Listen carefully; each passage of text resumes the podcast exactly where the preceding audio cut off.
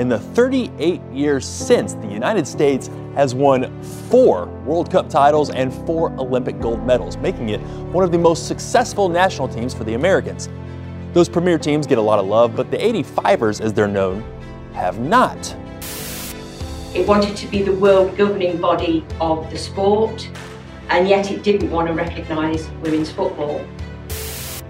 This has been a long, long journey, a story with many, many chapters.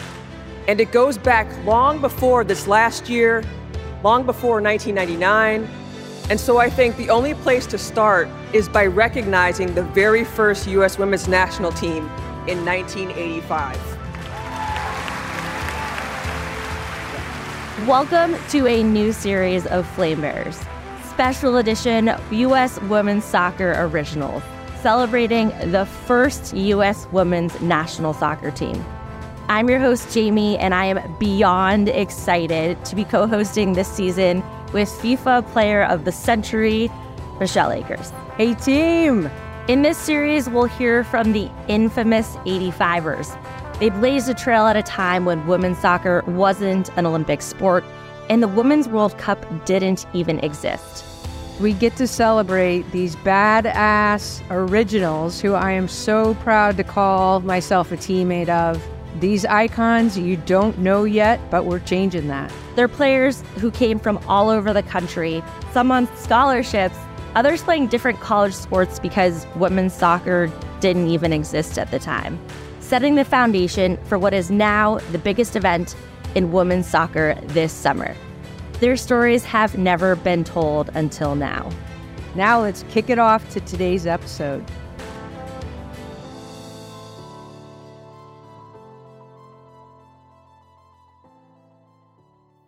Stacey Enos is one of the original Tar Heels to blaze the trail to the U.S. women's national team. In fact, she was actually the first Tar Heel to earn a cap for the U.S. national team. She was the 85er responsible for the recent reunion of this 85 team. The first gathering since the team last played together 38 years ago. Here she is.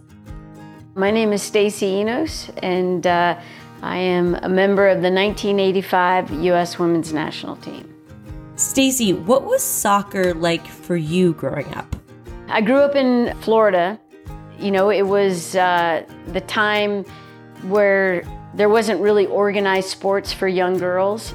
Soccer was a great entertainment. You know, you just needed a ball and you needed your your friends, and it was uh, what happened on the playground. So we played a lot of soccer. Stacey, for those who aren't familiar with the 85ers, why should they care? Help us understand. The history of U.S. women's soccer started with us. We were the founders, and we represented the country. Uh, you know, the Italians gave us this wonderful message, this chant that has lasted and carried on with USA. And just that welcoming and the fact that we accepted their welcome as part of our history, I think is is one just this indelible mark that should be that story. I'm, we're sharing it now, but uh, really needs to be told. I feel so much pride. I remember the first national anthem and being on the field and, you know, just singing the na- national anthem. And as the anthem was fading, the Italians were chanting, USA, USA, USA. And they never, they didn't stop. The game, the whistle blew, they were chanting, and it was just uplifting. It was obviously very emotional, and uh, just we were embedded. That was the moment where it was like, this is a world's game, world game. We're on the stage, and we're here to play. We wanted to get another take on this story, so we sat down with Stacey's wife and son. I'm Gabriel. I'm Stacey's son. I'm Annie, Stacey's wife. So the USA story in Italy.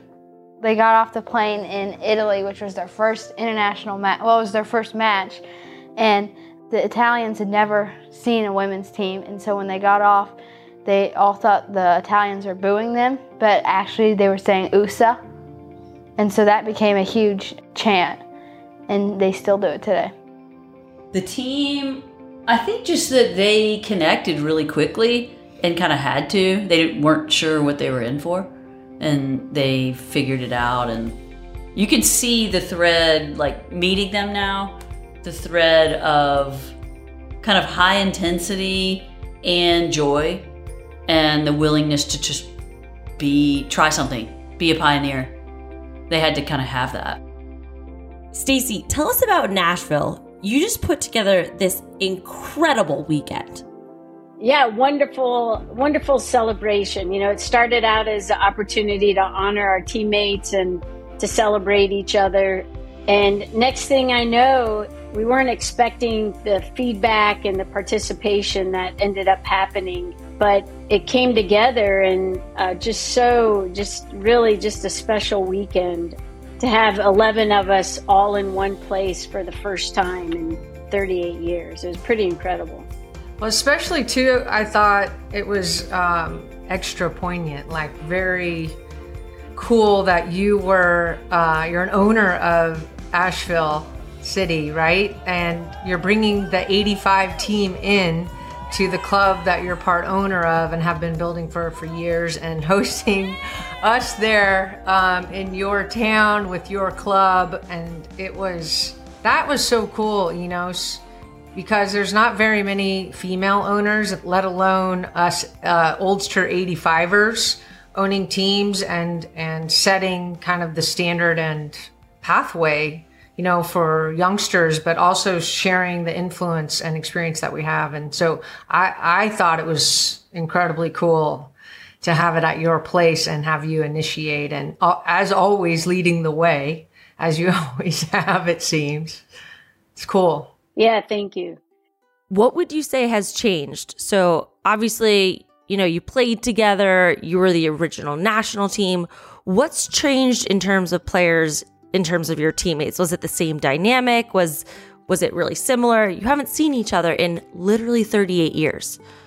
I feel like we almost just picked up where we left off. You know, we have this text thread going. We're getting, you know, it beeps every day now, a few times a day, and it's really been fun. Um, it feels like we did something. We we did something really special and just acknowledging it and having it be acknowledged that we're we're a part of the US women's national team and for whatever reason we haven't been identified our names haven't been attached to a photo and you know just the effort to find out who we are so um, I really feel like and it, not not not trying to put any like point fingers but let's get some information forward. Let's make sure people understand the real history.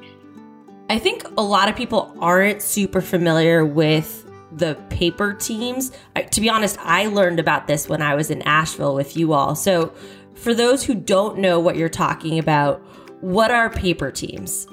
Yeah, you know, I think it was uh, U.S. Soccer had, you know, uh, and I don't know the the premise of who really you know started the list, but there was on paper a U.S. national team, and I don't know if everybody who was on the list was privy that they were part of this paper team.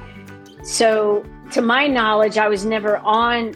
I was never on that list, and it wasn't until the sports festival in Baton Rouge when it came together and we were told go home for the weekend pack your bags and we're heading to italy you know? So it was it was a whirlwind I, that's just so totally different than how it is today. I know we, we chatted a, little bit about this when we were in Asheville, but what has stayed the same between the, the national team today and, and, and your national team, and, and also what's changed between the two national teams?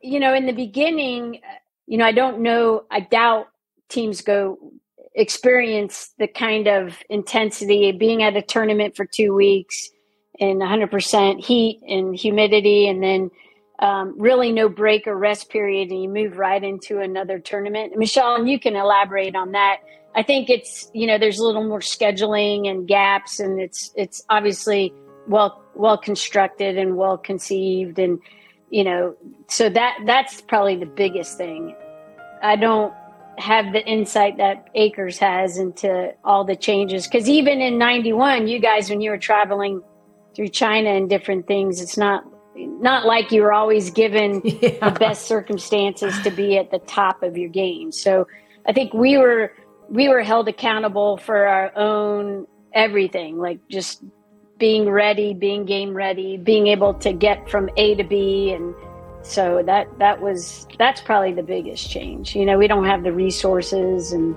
for me 85 was basically my senior year so it was up to me to try to stay fit and healthy and and I stayed on campus and and unfortunately I broke my leg in the beginning of 1987 so and no contracts nothing yeah, nothing to get back. There was um, some per diem. I think we got a pair of shoes and, you know, flights and hotel. And thanks for coming, basically. And then, you know, it did really didn't change much either through up through uh, that up through 95. It really didn't change much. We still uh, were you know games every other day or or back to back games or training camp a week training camp and then you you launch into a tournament somewhere um, so it with with zero money and uh, so that it, it didn't change much until that 95 tournament that world cup we lost and then the team went on strike to get better better conditions to play under right so it took that long, and we're and now you know they the team travels with uh, their own jet and all kinds of stuff. That is totally in contrast to the 91 World Cup, which we were on a 52 hour trip around the world trying to get home in coach class. So it's thank God it's changed.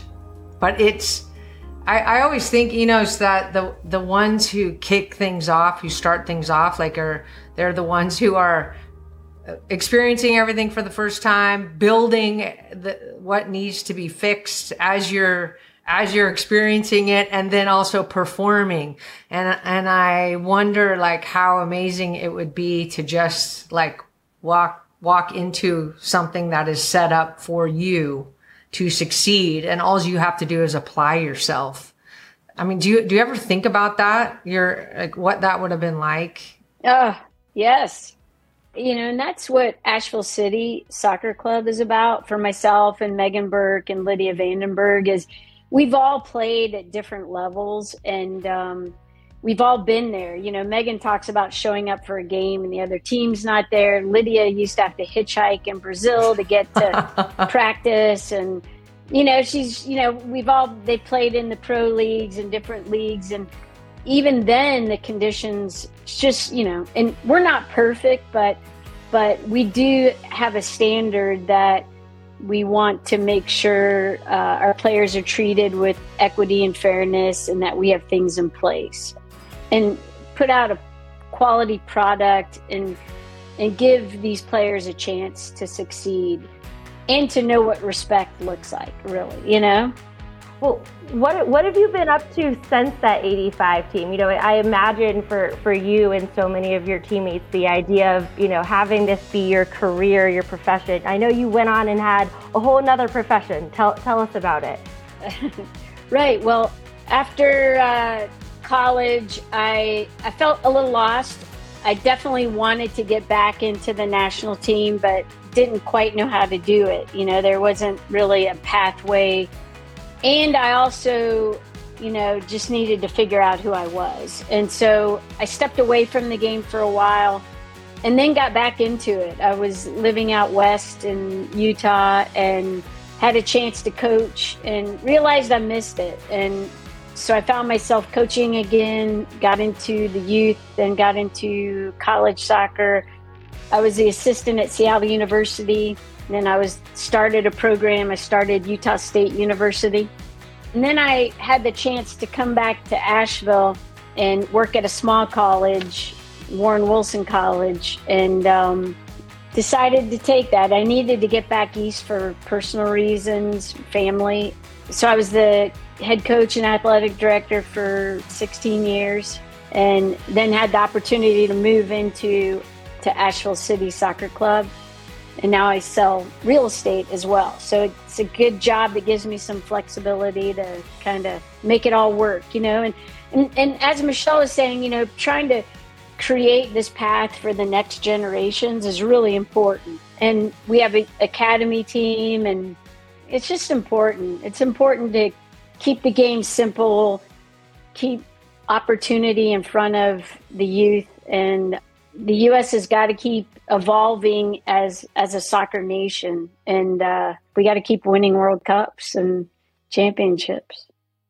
Stacey, before we wrap up, if you could look back and tell your younger self one thing, what would you say?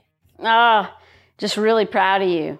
Um, you've done a great job. Uh, there was never, there wasn't a path forward. And I always tell myself, you know, you weren't afraid to get off the sideline and get into the game and insert yourself. And you took challenges, and I'm really proud of you for taking those challenges on. We asked Annie and Gabriel why people should hear Stacey's story. Well, they need some recognition because they started the huge chain reaction that's still huge today. Yeah, I've been thinking a lot about that too. Just I think um, any great thing has a start, and we don't tell those stories as much because maybe they don't have as much glitter around them initially, and then you realize like wow they had to they had to take the hardest steps which were the first ones and they were underestimated and not given a lot of respect so i think there's they made it possible for what came after thanks for tuning into flame bearers massive thank you to my amazing co-host Michelle Akers and to our guest today Stacey Enos. If you would like to write a letter or send a video to Stacey expressing your gratitude to her or the original 1985 team, we would love to hear from you. Please send it to Marissa P at flamebearers.com. That's M A R I S S A P as in Potter at flamebearers.com. If you're looking for more behind the scenes content, follow us on Instagram, Facebook, Twitter, and LinkedIn on Flame Bearers. We'll catch you on our next episode.